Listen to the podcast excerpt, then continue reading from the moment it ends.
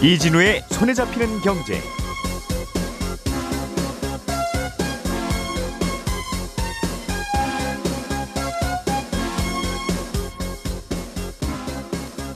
안녕하십니까 이진우입니다.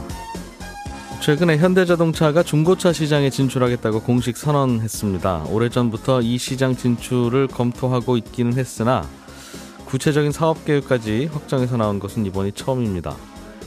만약에 현대차가 중고차 시장에 진입을 하게 되면 현대차 주장대로 전반적인 서비스의 질과 정보 대칭성이 개선이 될지 아니면 기존 중고차 업계의 주장대로 신차와 중고차 시장 전반이 현대차 그룹의 영향력 아래 놓이게 될지는 좀 더 지켜봐야 되겠습니다. 그래서 오늘은 어, 현대자동차의 중고차가 중고차 시장에 진출을 하게 되면 어떤 장단점과 영향이 있을지를 좀 자세하게 들여다보려고 합니다. 3월 14일 월요일 손에 잡히는 경제 광고 잠깐 듣고 시작하겠습니다.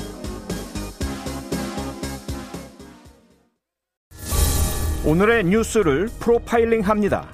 평일 저녁 6시 5분 표창원의 뉴스 하이킥.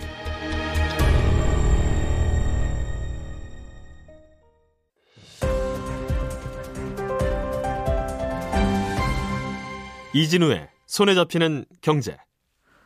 자, 아침에 경제 뉴스 정리해드리는 시간인데요. 오늘은 이 시간 매번 나오던 분들이 하필이면 다 코로나에 확진이 돼서 오늘은 경제 뉴스 정리하는 대신에 말씀드린 대로 중고차 시장의 현대자동차 진출의 영향 등등을 좀 이야기해 보려고 합니다. 오늘은 MBC 라디오 차카차카의 진행을 맡고 있는 권용주 국민대 자동차 운송 디자이너과 겸임 교수 스튜디오에 모셨습니다. 어서 오세요. 네, 안녕하세요. 오랜만입니다. 어, 젯밤에 갑자기 출연 요청을 드렸는데 직접 나오셔서 고맙습니다. 아, 상부상조 해야죠. 예전에 뭐 차카차카 나오셨으니까. 예. 있으면 도와야죠. 지금은 그 중고차 시장에 진출하는 게 법으로 금지돼 있어서 그런 겁니까? 그럼 상황이 어떻습니까? 요거를 좀 알려면 네. 그 중고차 대기업 진출 역사를 잠깐 좀 봐야 됩니다. 음. 그 2000년 초반에 SK라는 대기업이 중고차 시장에 진출을 합니다. 덩치를 상당히 키웠어요. 예. 어, 그런데 이제 이때 위기감을 느끼는 곳이 중소사업자들이었고 음. 이때 중고차 유통은 중소기업만 하게 해달라고 요구를 하죠. 음. 그래서 2013년도에 중고차 매매 사업은 중고기업 중소기업 적합 업종으로 지정이 됩니다. 13년에 그렇죠. 그러면 예. 이제 SK는 뭘 어떻게 했냐? 대기업이잖아요. 네. 하면 안 되죠. 그 엔카 얘기하시는 그렇죠. 거죠? 예. 그래서 어, 회사를 중고차 온라인 사업부와 오프라인 사업부로 구분을 하고 음. 각자 분리 매각을 하면서 예. 이제 SK는 손을 털고 중고차 업계를 떠나게 됩니다. 아하, 2013년에 그렇게 지정되면서 그렇죠. 그리고 이제 예. 6년이 흘렀죠. 지정 기간이 흘렀고 2019년 2월에 만료가 됐습니다. 네. 이때 현대기아차가 우리 진출하겠습니다라고 은근슬쩍 뉘앙스를 내비치죠. 그러면 만료가 되고 나면 그 다음부터는 들어가도 됩니다. 진출하는 예, 예. 음, 예. 근데 중고차 업계가 그럴 수 있으니 다시 지정을 요구를 했던 거고요. 예. 그 요구를 검토한 것이 동반성장위원회입니다. 그 만기 연장 요구해 달라는 거군요. 그렇죠. 요구했다는 거군요. 그렇죠. 예. 그런데 동반성장위원회가 가만히 보니까 수입차는 이미 대규모로 하고 있고 과거 SK가 매각했던 회사를 인수한 곳이 사모펀드가 많은데 예. 그 사모펀드를 보니까 한 달에 거래가 뭐 한 2, 3억 건으로 상당히 덩치가 커져 있고 음. 이미 대기업 수준이라는 거죠. 네. 그래서 이 지정은 좀 어렵겠다라고 결론을 냅니다. 음. 그런데 이제 중소기업 벤처부가 동반성장위원회 의견을 받아들여야 되는데 네. 그럼에도 불구하고 이제 중고차 사업 쪽에서 계속 반대가 있으니까 음. 시간을 끌었고요. 그러다가 네. 이제 민주당이 중지한다고 나섰죠. 음. 근데 민주당도 결국은 결론 내기에 실패를 했습니다. 음. 그래서 공이 다시 중소기업 벤처부로 돌아갔고 예. 이제 대선 이후에 음. 이제 지금 끝났으니까 어, 외부 심의위원회를 열어서 결론 내겠다고 해보자. 한 것이 이제 작년 9월이고요. 음. 그 사이에 법적 문제가 없으니까 현대기아차는 진출을 선언하게 된 겁니다. 그러면 동반성장위원회에서는 중소기업 적합업종으로 지정할 수는 없다고 결론을 내린 상태면 네. 그럼에도 불구하고 중소벤처기업부가 막을 수가 있어요? 어, 소관 심의위원회라는 게 있어요. 중소기업 적합업종 심의위원회. 네. 그 심의위원회가 이번 주에 마지막으로 열립니다. 최종 결론을 내게 돼요. 그럼 동반성장위원회의 결정과 중소벤처기업부의 결정이 둘 다 나야만 이게 진출할 수 있는 상황이죠. 동반성장위원회의 결론은 권고 사항입니다. 네. 그런데 대부분 동반성장위원회에서 결론을 내면 아, 거의 다 받아들였어요. 그러나 중소벤처기업부가 이 문제는 아직 이 문제는 계속 어, 판단을 유보하다가 예. 선거가 끝난 이후에 어, 심의위원회, 소관 심의위원회에서 음. 결론을 내도록 하겠다라고 한 게 이번 주입니다. 보통은 이렇게 결론이 남아 있고 고비가 남아 있으면 하고 싶더라도 어 보통은 기다리죠. 기다려야 아, 그렇지 않으면 야, 이거 우리를 물로 보는 거야? 라고 위원회에서 생각할 수 있잖아요. 그래서 기다리는 게 일반적인데 현대차는 대선 직전에 하겠다고 또 한 번 발표를 하면서 네. 왜 그랬을까 하는 생각이 드네요. 그 그러니까. 전반적으로 여러 가지 상황을 예측을 한 거죠. 음. 기본적으로 대기업의 중고차 진출에 대해서 일단 여론이 좋습니다. 네. 어, 환영하는 분위기고요. 음. 그두 번째는 동관성장위원회가 이미 어, 적합업종 지정을 할수그 없다라는 네. 입장을 내놨던 점도 있고 또 한 가지는 어, 제한적으로 들어가는 거에 대해서 어, 중소기업 벤처부도 어, 상당히 긍정적인 반응을 보였다는 거예요. 제한적이라면 여기서 제한적이라는 것은 뭐냐면 진출은 허용하되 제한적인데 제한적이라는 용어는 이제 크게 보면 거래차 중에 연식하고 거리를 제한하는 것.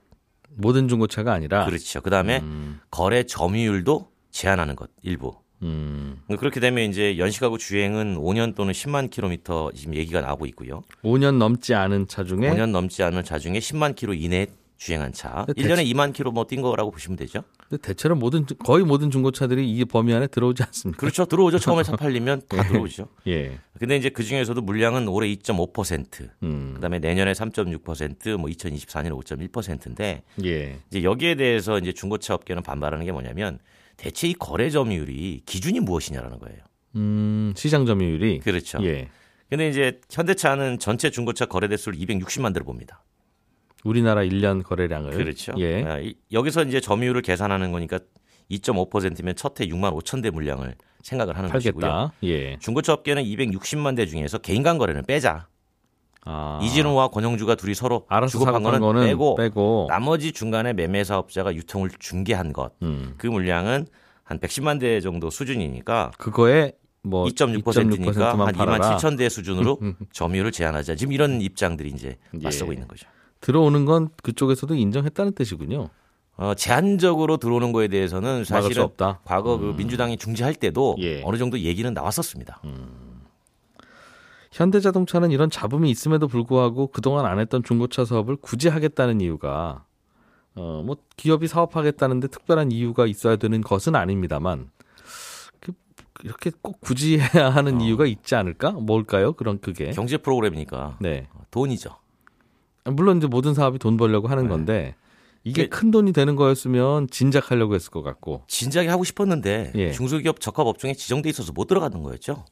음 예. 그러니까 여기서 돈이라는 개념은 이제 유무형의 브랜드하고 실물 가치를 동시에 봐야 되는데 예. 브랜드 가치 측면으로는 이런 거죠. 프리미엄 수입차 대비 중고차 가치가 떨어지는 거는 안 된다. 우리도 높일 수 있다. 예를 들어서 제네시스하고 벤츠를 비교할 때 1억 원 가격에 똑같이 신차가 팔렸는데 네. 3년 후에 봤더니 제네시스는 중고차 가격이 5천만 원이고 음. 벤츠는 6천만 원이라는 거예요. 그그 이유를 봤더니 벤츠는 판매한 제품을 벤츠가 다시 사들여 가지고 잘 고쳐서 예. 점검해서 비교적 좋은 제품을 만들어서 시장에 내놓으니까 음. 중고차 가격이 유지가 되는데 제네시스는 네. 그렇지 못하다는 거죠. 이런 측면으로 브랜드 가치 측면 하나 접근하는 게 있고요. 음. 그러니까 실물적 가치 측면에서 보면 신차는 한 번 팔면 이익 내고 끝납니다. 예. 제가 이진우 기자한테 하나 팔면 그걸로 끝나는 거죠. 예. 근데 이제 중고차는 두 번, 세 번 거래도 가능하죠. 음. 그 사이에서 계속 유통 마진이 생기죠. 아, 차 한 대 가지고 그렇죠. 계속 어, 팔수 있을 것이다. 예. 그러니까 이제 브랜드 가치 수익하고 유통 수익을 동시에 확보할 수 있다는 거예요. 음, 뭐이 이제 과정에서 새차 과- 팔아서는 시장이 한계라고 생각했나 보죠. 현대차 쪽에서도. 그럴 수밖에 없는 게 예. 우리나라가 전체 자동차 등록 대수가 지금 2,470만 대입니다. 음. 근데 인구는 고령화돼 가지고 예. 새로 수요가 들어오는 게 거의 없어요. 있던 차 팔고 나 그냥 운전 그만할랜다 하시는 그런 노인분들이 사람이 많아지겠죠. 많아지는 거죠. 예. 그러다 보면 앞으로 신차 판매는 점점점 줄어든다라는 전제가 생기는 거죠. 예. 좀 중거리 미래를 보면 음. 그런 상황에서 어, 수익을 대체할 수 있는 곳이 무엇일까를 고민했겠죠. 음. 어, 그런 측면으로 이제 중고차 유통에 이제 뛰어들고자 하는 욕망이 그건 이제 의문이 풀렸네요. 한 10년 전에는 왜 가만히 있었나라고 생각해 보면 그때는 아직 시장이 계속 커지고 있는 시장이고 시장이 그래도 그래 조금씩 조금씩 늘어나고 음. 있었으니까 이걸로 견디면 되는데 고령화의 영향을 받았군요, 이제. 아, 그렇군요. 물론 뭐 소비자 입장에서는 중고차 시장이든 무슨 시장이든 기업들이 많이 진출하면 경쟁을 할 테니까 좋긴 할 텐데 지금 말씀하신 대로 중고차 시장의 근본적인 문제가 여러 가지가 있기 때문에 이제 생기는 현상 아니었겠어요? 뭐 수입차에 비해서 중고차 가격이 낮다는 건? 뭐 여러 가지가 있는데 사실은 시장에 신뢰를 못 준 것이 가장 크죠. 그러니까 우리가 음. 보통 중고차 거래할 때 이제 기본적인 근본적인 문제는 왜 생기냐면 예. 신차는 동일 차종의 품질이 동일하다는 전제하에 음. 동일 가격에 판매가 됩니다. 예. 근데 그렇게 판매가 되고 나서 한번 쓰고 나면 그 품질이 균일화를 동일하게 기준으로 볼 수가 없어요. 그렇겠죠. 누가 어떻게 탔느냐에 따라 달라지죠. 거기에 따라서 가치가 달라지죠. 예, 예. 이제 그런 측면에서 본다면 그 가치에 대해서 어, 판매자가 소비자에게 올바른 정보를 제공해 줘야 되는데 음. 그게 쉽지 않았던 거예요. 그래서 제도적으로 도입한 게 뭐냐면 제가 이진우 기자한테 차를 팔때 예. 어, 성능을 제대로 점검했습니다라고 하는 성능 점검 기록부를 첨부해서 주게 돼 있어요. 음. 보증도 해주게 돼 있고요. 예. 한 달에 2,000km. 그런데 예. 그 성능 점검이 제대로 됐는지를 어떻게 알지? 성능 점검 기록부를 누가 쓰는데요? 정비 사업자가 쓰죠. 그렇겠죠. 그러니까 이제 제가 중고차를 판매하는 사람이면 음. 제가 정비하는 분한테 이 차의 성능 점검을 한번 해주세요. 네. 라고 맡기게 되죠. 예. 근데 이제 그분이 성능 점검을 제대로 했는지 만약에 잘못했을 때 제가 네. 앞으로 당신한테는 점검 안 받아. 그럴 수 있거든요. 그렇죠. 실제로. C 등급 이런 거 주면 네. 싫겠죠. 그렇기 때문에 이제 여기에 대해서 성능 점검이 제대로 됐다라는 보험까지 넣었습니다. 음. 그러니까 이런 제도적 장치들은 계속 해 왔어요. 예. 그럼에도 불구하고 중고차에 대한 피해가 음. 계속 일어났다는 것이 이제 시장에서 신뢰를 못 줬고 그러다 보니까 이제 대기업이 진출한다고 해서 네. 그것이 나아지라는 보장이 있을지 없을지 알 수 없으나 음. 그래도 누군가가 들어와서 시장을 좀 정화시키는 기능을 해주지 않겠느냐라고 하는 게 이제 소비자들의 생각이고 여론조사를 보면 좀 희한하게 보통 대기업이 들어온다 그러면 좀 그런데? 라고 하는데 이 중고차 시장은 대기업이 들어온다는 쪽에 여론의 한 80%가 찬성을 하고 있어요. 그 중고차라는 게 한 번 팔면 그만이니까 그렇죠. 끝까지 점검 잘 안 해줄 가능성이 높은데 브랜드 있는 큰 기업이 사면 평판 때문에라도 잘할 것이다. 그런 기대감인 거죠. 조금 전에 말씀해 주신 그 현대차와 벤츠를 굳이 비교를 해서 1억짜리 차가 몇 년 후에 중고차가 되면 어, 어디는 6천만 원, 어디는 5천만 원 이게 그냥 보통 그 딜러들에게서 거래되는 가격이 그렇다는 겁니까? 그렇죠. 그렇다면 시장에서 그렇게 책정이 돼 있는 거죠. 음, 그렇다면 굳이 그, 그 딜러에게 직접 직접 간 벤츠는 그것도 역시 벤츠가 손본 차가 아닌 아닐 거 아니겠어요. 아닌 것도 있고 손본 것도 있고 손본 거는 벤츠가 직접 팔겠죠. 그렇죠. 그러니까 중고차 매매상에 들어간 차는 어차피 손 안 보고 간 건데 네. 그럼에도 불구하고 현대차가 싸게 거래되면 그거는 중간에 메이커가 AS를 잘해 그 점검을 잘해줘서 싼 게 싸고 비싼 게 아니라 그냥 시장에서 결정된 가격이 시장에서 아니냐는 수요와 공급이 또 작용을 하죠. 음. 예를 들어서 동일한 차종인데 사려는 사람이 많으면 당연히 가격이 올라갈 테고요. 예. 어, 적으면 내려갈 테고요. 그런데 이제 그 이거를 왜 제조사가 자꾸 이렇게 관심을 갖냐면 수익도 수익이지만 예. 그 잔존 가치라는 게 신차 판매에 영향을 미쳐요. 그러니까 예를 들어서 이준우 기자가 차를 한 대 사려고 하는데 네. 3년 뒤에 가치가 뭐 한 절반밖에 안 남는 차를 사려고 하는 거고 음. 저는 비슷한 차종을 사는데 제가 사려는 차는 3년 뒤에 가치가 한 60%가 남아요. 음. 그러면 어떤 거 사시겠어요? 막 60% 남는 걸 사죠. 그렇죠. 그러면 예. 그게 신차를 사는 거잖아요, 결국은. 그 신차에 어, 사는 사람이 많다 보니까 음. 신차 가격을 굳이 깎아주지 않아도 되는 현상이 생기죠. 음, 그렇게 그 자- 중고차 잔존 가치가 높으면 신- 그, 잔존 가치가 높으면 신차 거죠. 가격이 유지가 되는 효과가 생겨요. 음. 어, 그렇기 때문에 잔존 가치를 열심히 높이려고 모든 자동차 회사들이 엄청나게 노력을 많이 하죠. 그런데 그 잔존 가치라는 건 시장에서 거래되는 가격이 아니라 내가 차 타다가 파는 차의 가치일 거기 때문에 현대자동차가 중고차 시장에 들어오면 지금은 내 차를 5, 천만 원에 팔아야 되는데 네. 현대차가 들어오면 6천만 원에 사줘야 되지 않습니까? 그래야 내 차의 잔존 가치가 올라가는 거잖아요. 그 잔존 가치라는 게 이런 거예요. 예, 그 말씀하신 게 이러- 이거잖아요.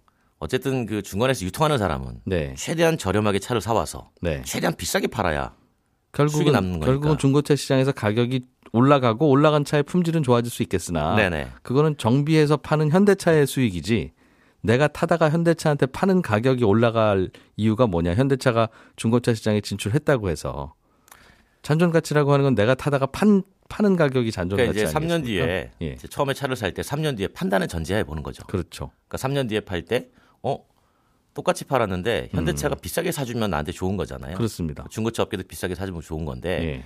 어쨌든 그 이후로 관리가 잘 돼서 음. 그 차종은 시장의 잔존 가치가 뭐 좀 높아져 있다. 음. 그러니까 지금 당장 뭐 하는 사람들은 3년 뒤 혜택을 보겠지만 예. 음. 그게 꾸준히 유지가 되면 앞으로 그 차를 사는 사람들은 나중에 대파할 때도 과거보다는 조금 혜택을 보는 거겠죠. 음. 반면에 네. 사는 사람도 비싸게 줘야 돼요. 그 중고차를. 물론 그렇겠죠. 좋은 좋은 그렇죠. 품질을 갖고 있으면 중고차를 비싸게 사겠죠. 네. 예. 음, 전반적으로 그걸 좀 높여보자. 음, 알겠습니다. 그 출고 5년 주행거리 10만 킬로 이내 이거는 별 논란은 없습니까?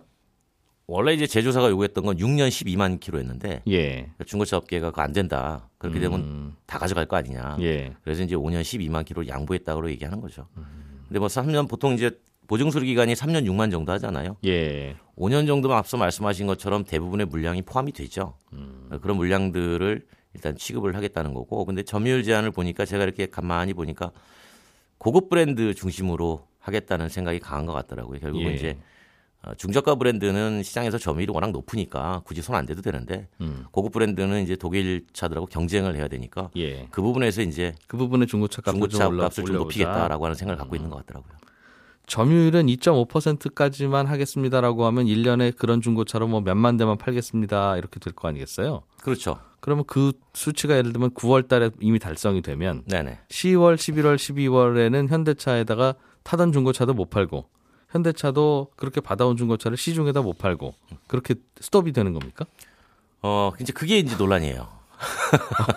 어떻게 막을 건지? 대체 이거를 어떻게 제한할 건데 예. 그 기업에다 맡기는 거잖아요. 음. 그래서 이제 아마 심의위원회나 중소기업 벤처부에서 그 제한을 한다고 했을 때 점유율을 제한할 때 네. 이제 어떤 기준을 만들지 않을까라는 생각을 지금 하고 있어요. 음. 그래야만 어, 말씀하신 대로 어 이게 이미 달성이 됐는데 달성된 적은 없는데요라고 얘기하면 예. 계속 서로 또 갈등이 벌어지니까 음. 아마 그것을 측정할 수 있는 그 점유를 측정할 수 있는 어떤 통계치를 가지고 기준을 문제다? 않을까 음. 기준을 만들 것 같은 그런 예측이 있습니다. 이게 저 독점 논란도 좀 있더군요. 독점이요. 예. 뭐 논란 어차피 예. 신차 시장에서도 독점 아닌가요? 거의? 중고차 시장에서 네. 중고차 업자들끼리는 좀 거래를 해 경쟁을 해줘야 되는데. 한 명 더 들어가는 건 좋은데 경쟁이 치열해질 테니까. 근데 치열해지는 걸 넘어서서 다 먹어가면 결국은 또 괜히 중고차 가격만 비싸지는 거 아닌가 하는 생각을 걱정을 할 수 있을 텐데 그렇지는 않은 모양이에요. 그러니까 이게 이제 시각에 따라 다른 것 같아요. 그러니까 우리가 이제 중고 사업자 기존의 중고차 매매 사업자 입장에서 보면 너무 강력한 공룡이 들어오는 거고 예. 소비자 입장에서 보면 그렇게 공룡이라도 들어와서 내가 품질에 문제 없는 제품을 살 수 있다면 음. 난 환영하겠다라고 하는 거고 또 제조사 입장에서는 어, 우리는 큰 공룡이긴 하지만 가서 가져가는 점유율은 음. 적게 일정 부분 같이 상승하는 위주로 가겠다. 예. 여기에 대해서 이제 묘수를 찾는 거고 음. 그래서 이제 현대차 얘기는 어, 종합 포탈 플랫폼을 만들 건데 어, 사는 사람도 이 차가 어떤 이력을 가지고 있는지 다 알 수 있도록 예. 그 플랫폼은 음. 기존의 중고 사업자도 다 이용할 수 있도록 만들어 주겠다. 우리의 자본을 투자해서 어, 투명한 정보의 플랫폼을 만들어 놓을 테니까 음. 누구든지 다 이용하세요. 그러면 소비자도 좋고 어, 기존의 중고 사업자도 충분히 도움 될 수 있습니다라고 얘기를 하고 그런 이시군요. 언제 확정이 될 것 같으세요? 이번 주에 확정됩니다. 17일에. 아, 오냐 X냐에 대해서 네네네. 아예 결정이 돼서 네네네. 17일이면 이번 진짜 이번 주군요. 알겠습니다. 외국에서는 혹시 이런 문제가 없습니까? 그 대형 그 메이커들이 중고차 시장에 진출하느냐 마느냐의 문제로? 이미 다 하고 있어서요. 어. 해외에서 대기업이 뭐 중고차를 한 해만 에 이게 아니고 예. 기본적으로 자동차 만드는 회사들은 다 잔존 가치 높이기 위해서 중고차 사업 다 하고 있습니다. 그래서 네. 예. 나오신 김에 이번에 새 정부가 들어서면 자동차 관련 정책에서는 뭔가 변화할 마- 될 만한 게 혹시 어떤 거를 꼽히고 있어요? 크게 보면은 네 가지인데 첫째는 전기차 충전료를 5년 동안 동결하겠다. 음, 근데 이거는 이제 조금 논란이 있습니다. 전기요금을 올리지 않겠다는 거죠? 예 예. 예, 좀 전에는 올리겠다는 계획이었습니까? 점진적으로 올라가고 있는 중이었고 예. 어, 지금 올해 7월 1일부터 원래 가격대로 환원되는 계획이에요. 그러니까 무슨 얘기냐면 2016년도에 어, 전기차 보급 막 할때 네. 한전이 적자난다고 전기차 충전료를 높였더니 음, 안 된다. 음. 그래서 다시 절반으로 할인해 줬습니다. 원래 최초 가격으로. 그렇죠. 예. 그래서 할인해 준 거를 3년 동안 유지했던 거고 음, 그걸 다시 연장을 했다가 도저히 안 됩니다. 이번엔 좀 올립시다가 이번 7월인데. 그 적자액이 300억이나 넘습니다. 음. 전기차만 가지고. 예. 그러니 올릴 겁니다라고 하는 게 이제 유지가 될 때 그 부족분을 어떻게 메워줄 것이냐가 논란이 있고 네. 또한 가지는 이제 법인차 리스 많이 하잖아요. 예. 슈퍼카 예. 그 번호판 녹색으로 바꾸겠다. 아, 연두색 번호판. 네네네. 그래서 누가 봐도 아 저건 법인 리스구만 본인 차 아니구만 어, 이렇게 함으로써 어, 어, 일종의 그 법인 비용으로 자동차 사면서 그렇죠 탈세까지는 개인차처럼. 아니지만 음. 어, 약간 이제 그런 부분을 좀 하겠다라는 거고 또 한 가지는 이제 어, 오토바이 전면 번호판을 부착하겠다. 오토바이 전면 번호판이라는 게 뭡니까? 배달용 오토바이들 있잖아요. 예, 예. 카메라 안 찍히잖아요. 그렇죠. 예, 그래서 앞에다 번호판 부착하게 하겠다. 어. 근데 이건 좀 논란이 있습니다. 안전 때문에 과연 붙여도 되는 건가라는 논란이 좀 있고요. 붙이면 안전하지 않아요? 어, 붙일 곳이 마땅치 않아요. 그리고 이제 앞에다 펼침형으로 붙이면 예. 공기 저항을 받아가지고 자칫 어, 조종대가 한쪽으로 쏠렸을 때더 예. 많이 쏠리는 그런 효과가 아, 나타나서 번호판 하나 붙여도 그런 영향이 바람의 생깁니까? 영향을 받으니까요. 달릴 뭐, 때. 영향을 안 받지 않겠습니다만 그 정도로 영향을 받아요? 번호판이 하나 붙는 거와 안 붙는 게? 많은 영향은 아니지만 예. 강풍이 불었을 때 예. 자칫이라도 영향을 받아서 사고가 아. 가능, 일어날 가능성이 있다면 그건 이제 대비를 해야 되겠죠. 오토바이에 주는 영향은 좀 더 큰 모양이군요. 그렇죠. 그다음에 이제 뭐 예. 도로의 제한 속도를 지금 시내는 시속 50km인데 음. 제한 속도를 다시 과거처럼 60km로 높이겠다. 요건 이제 또 역시 마찬가지로 안전 문제하고 또- 사고 보험료라고 연관이 돼가지고 예. 또, 또 논의가 좀 이루어질 사항이고요. 50km로 낮췄더니 많이 불편하다고 생각하는 모양이에요. 아무래도 평소에 익숙해져 있던 게 60km니까 예. 낮춘 이후로는 꽤 불편하다고 호소하는 분들이 많죠. 그런데 다시, 이제 음, 낮춤으로써 교통사고도 많이 줄었거든요. 음. 그런 부분도 어, 충분히 감안을 해야 될 것 같습니다. 법인 명의로 자동차를 사서 법인 명의로 비용을 쓰면서 실제로는 그냥 개인차처럼 쓰는 경우들이? 네. 꽤 있다고 듣긴 했어요.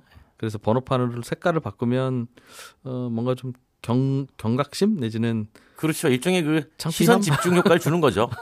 네. 그렇긴 한데 보통은 본인 그, 그 법인 명의로 사는 게 아니라 대개는 법인에서 비용을 지출하고 렌트카 회사에서 빌려 쓰는 경우도 많잖아요.